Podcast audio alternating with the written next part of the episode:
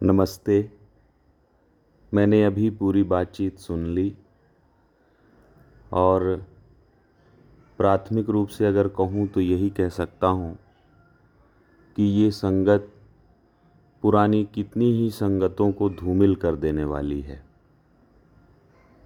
वो सब बातचीत ओझल होती हुई सी लगती हैं और इस बातचीत में जो एक क्षोभ है, अधूरापन है, कसक है, काव्यात्मक सी अनुभूति है, और कितनी ही ऐसी बातें हैं जो उस दायरे के भीतर कह दी गई हैं, जिसे मैं अंजुम शर्मा जी की बातचीत की, यानी उनके प्रश्न पूछने की एक बड़ी सांस्थानिक सीमा मानता हूँ कि वो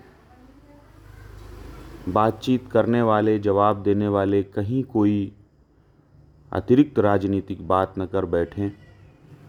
शायद इससे बचने के लिए व्याख्या में, स्पष्टीकरण में या अर्थात में खींचते हैं। और कभी कभी ऐसा हो जाता है कि जिस चीज़ का जवाब दिया जा चुका हो, उस जवाब की भी व्याख्या वो चाहते हैं। उसका अर्थात चाहते हैं, उसका स्पष्टीकरण चाहते हैं। और मुझे ऐसा लगता है कि जब कोई जवाब पूरा हो चुका हो, उस जवाब का भी एक जवाब निर्मित करना, निर्गत करवाना बातचीत को कहीं ना कहीं छोटा करता है।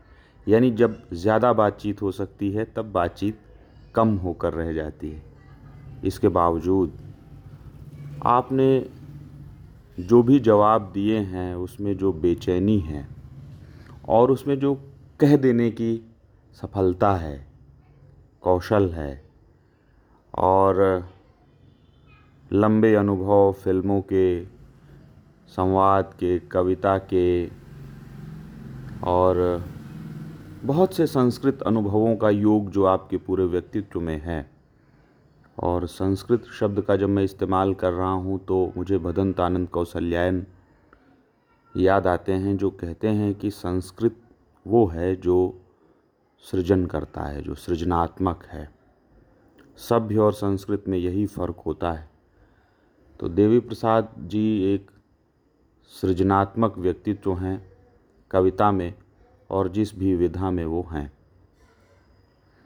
तो आपके सृजनात्मक जवाबों ने जो रिक्तता पैदा की सुनते हुए मेरे भीतर, उसके लिए मेरे पास शब्द नहीं है। यानी मैं अभी सुन चुकने के बाद बिल्कुल अशांत हो चुका हूँ और मुझे, अशांत का मतलब ये नहीं कि मुझमें अराजकता आ गई है, चिढ़ आ गई है या फिर कोई हिंसा, क्रूरता आ गई है या कुछ तुरंत उसकी काट प्रस्तुत करने की व्यग्रता मेरे भीतर भर गई है। बल्कि वो एक ऐसी अशांति है जिसे मैं समझने और ख़ुद को कोई आत्मतोष देने वाली बात कहने के लिए भी सोच रहा हूँ, यानी मैं खुद सृजनात्मक जैसा हो रहा हूँ। तो आपने बहुत कुछ कह दिया है। बहुत कह दिया है। संगत में अभी इतना किसी ने कहा नहीं है। मैंने जितनी बातचीत सुनी है तो किसी ने अभी इतना नहीं कहा है। इतनी हिम्मत किसी ने अभी की नहीं है। आपने लोकतंत्र के विषय में जो कह दिया, आलोचना के विषय में जो कह दिया, और लगभग जो हिंसा है जो सांगठनिकता को, विचारधारा को असंभव बनाती है, उसके विषय में भी आपने बहुत कुछ कह दिया। और वो बात लाजवाब है जब आप कहते हैं कि मेरी विचारधारा स्वतंत्र करने की विचारधारा है। मेरी विचारधारा बहुसंख्य लोगों के विषय में, उनकी भलाई सोचने की विचारधारा है, इसलिए वो बंधन नहीं है। वो कोई प्रबंधन नहीं है, वो विचारधारा है। तो उससे जो हमारी संलग्नता है, उसको प्रश्नांकित नहीं किया जा सकता। फिर एक बात जो कही गई है कि अगर हम लोगों के विषय में सोचते हैं तो उसमें सम्मान ही मिलता है, अपमान नहीं मिलता है। ये बहुत आशावादी बात है। यानी कई बार ऐसा लगता है कि जब हम बहुत ज़्यादा असहमत होते हैं तो एक असंभाव्यता की ओर लोगों को बहुत मज़बूत ढंग से धकेल देते हैं। लेकिन जब हम ये कहते हैं कि अगर तुम अच्छे रहोगे तो तुम्हें कभी अपमान नहीं मिलेगा, तुम्हें कभी तकलीफ़ नहीं होगी। या कि फिर इसी के समांतर ये कह देना कि अच्छाई की राह पर चलोगे तो तकलीफ़ तो मिलेंगी ही। तो ये ज़्यादा बड़ी आशा है। जानने की जो एक क्रूरता होती है और जानने का जो वज़न होता है, वो बहुत भारी होता है कई बार मासूम दिलों में और उन मासूमियत को ख़त्म कर देता है जो आगे बढ़ना चाहते हैं, जो उम्मीद रखते हैं। तो इसके बहुत छोर हैं, इस पूरी बातचीत के बहुत छोर हैं जिसमें भाषा है, साहित्य है और विफलताओं के प्रति जो एक मार्मिक आग्रह है ईर्षा को लेकर के जो टिप्पणी है तो बहुत छोर हैं इस पूरी बातचीत के। और, न गा पाने की जो विकलता है, लेकिन संगीत सीखने की जो वर्जनाएँ हैं, उनसे निकल भागने की जो मजबूरी है, बहुत कुछ है। इस पूरी बातचीत में बहुत कुछ है। और एक ही बात मैं कहना चाहता हूँ कि आपने हालाँकि उसका मुकम्मल जवाब दिया है और आपका जवाब ही माना जाना चाहिए। पर कम क्रूर शहर की मांग के विषय में मैं ये चाहता हूँ कि वो बात लोगों को मालूम होनी चाहिए। और ये बात मैं सोचता हूँ, कोई आधिकारिक ढंग से कोई अकादमी की स्थापना देने में नहीं जा रहा हूँ, लेकिन उस कविता को मैंने कई बार पढ़ा है। तो मैं ये कह सकता हूँ कि जो राज्य की अवधारणा है राज्य की जो उत्पत्ति है और राज्य में जो शासन की का पूरा इतिहास है तो राज्य अपने आप में एक क्रूरता है, महाक्रूरता है। और वो लोक कल्याण के आश्वासन में लोक के दलन की, उनके दमन की, उन्हें दलित बना देने की एक पूरी जो कार्य योजना है, कार्यविधि है, वो बहुत भयानक है। और राज्य की एक अनिवार्य इकाई है नगर। जिसे हम कह सकते हैं शहर। तो नगर से अभिप्राय निकलता है शहर का। मैं तो समझता हूँ कि कम से कम इतना अभिप्राय तो सहज ही निकल आता है किसी कम जानकार व्यक्ति के आगे भी। तो नगर से ही बनता है नागरिक। नागरिक बनाना भी कम क्रूरता नहीं है।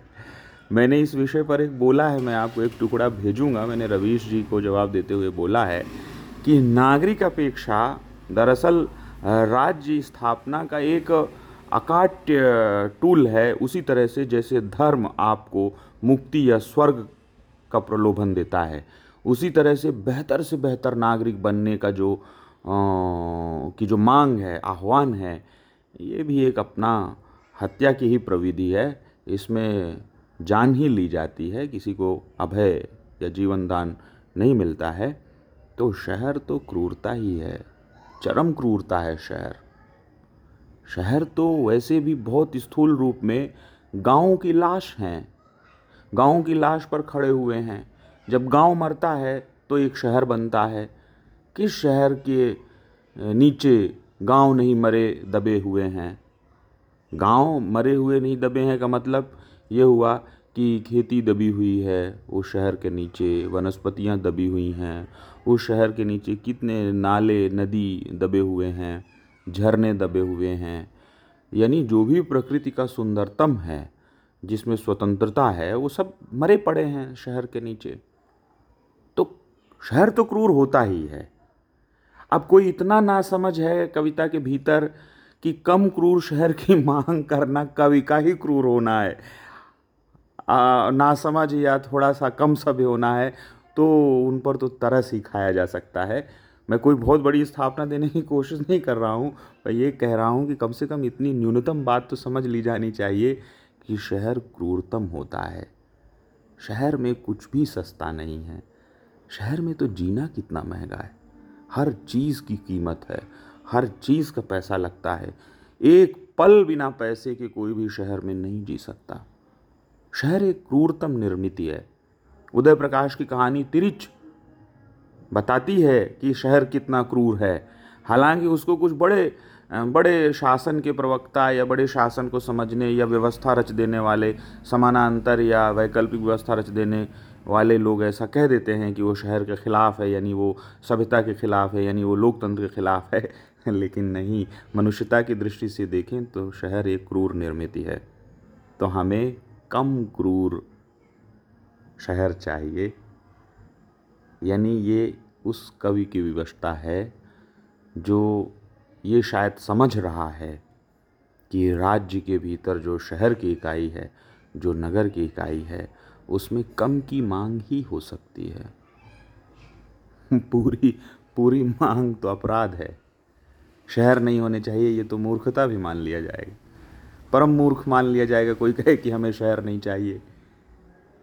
इससे बड़े मूर्ख की कल्पना कोई कर नहीं पाएगा। सब हंसेंगे, विक्षिप्त हो जाएगा, ऐसा कहने वाला। लेकिन ये बहुत अप्रकट रूप में, बहुत शांत रूप में, बहुत अंतरधारा के रूप में, जैसे कभी कभी किसी नदी की रेत में ही कहीं और से आती हुई नदी मिली हुई होती है, नीचे ही नीचे। उस तरह की ये बात है, ये पंक्ति आ गई है। तो मैं माफ़ी चाहता हूँ कि मैं आपको ये कह रहा हूँ कि आपने ये कहना चाहा है। आप जानते हैं कि आपने क्या कहना चाहा है, पर मैं ये कह रहा हूँ कि उससे ये ध्वनि निकलती। है और इस कविता के तमाम दुष्ट समीक्षकों को फिर से पढ़ना चाहिए और कम से कम अपनी समझ को संस्कृत बनाना चाहिए। सभ्य तो वो हैं ही। कौन हिंसक सभ्य नहीं होता? हिंसा बिना सभ्यता के कैसे संभव है?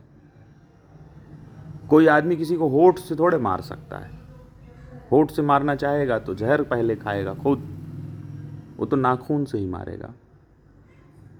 या कि वो किसी हथियार से मारेगा। तो संस्कृत होना होगा।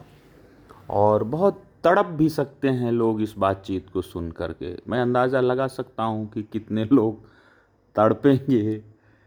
तड़पेंगे, तड़पना चाहिए। और अंजुम जी ने भी खूब छूट लेनी चाहिए थी।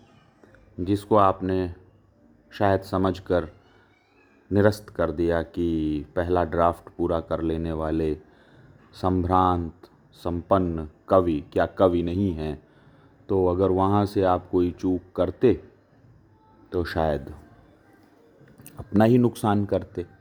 पर वहाँ आपने बहुत सदा हुआ जवाब दिया, उचित जवाब दिया। तो इस पूरी बातचीत को सुनना एक अच्छा अनुभव है। जिसमें एक सद्भाव है, कहने का कौशल है। क्योंकि हम जब संस्कृत हों, तब भी हमें अपने समय में अभिव्यक्ति के जो आयाम होते हैं, उनमें हमारा परिश्रम होना चाहिए, वो झलकना भी चाहिए। उससे असर व्यापक बनता है, क्योंकि अंततः किसी भी सृजनात्मक व्यक्ति के पास जो चीज़ होती है वो पहले तो संवेदना होती है और फिर होता है अंतिम रूप से असर जिसमें असर नहीं है, उसकी संवेदना भी बेअसर ही रहती है। तो इस पूरी बातचीत में असर है और मुझे बहुत अच्छा लगा। आप इसी तरह से बोलते रहिए। कभी भी मौका मिले तो आप ज़रूर बोलिए, क्योंकि बोलना ज़रूरी है। और रचने जितना ही बोलना ज़रूरी है। कई बार तो मुझे लगता है कि बोलने के लिए भी लिखना चाहिए। मैं जैसे अभी बोल रहा हूँ तो बोल ही रहा हूँ। मैं अगर इसको लिख करके आपको मैसेज बनाकर फॉरवर्ड कर रहा होता तो शायद वो ज़्यादा संगत, ज़्यादा व्यवस्थित होता। पर मुझे कई बार लगता है कि बोलना भी ज़रूरी है। तो मैंने आपको बोल कर एक अपनी प्रतिक्रिया भेज रहा हूँ।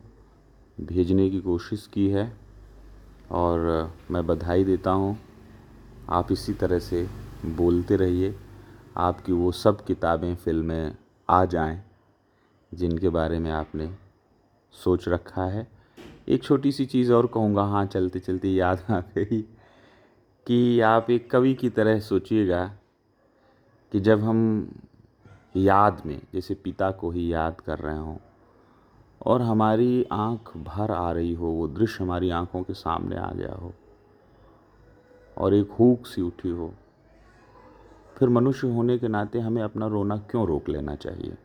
क्यों? क्या बुरा है? आँसू निकल आए तो। ये अभ्यास क्यों? और दूसरी चीज़ ये कि कंघी थोड़ा अधिक कंघी थी और थोड़ी सी लापरवाही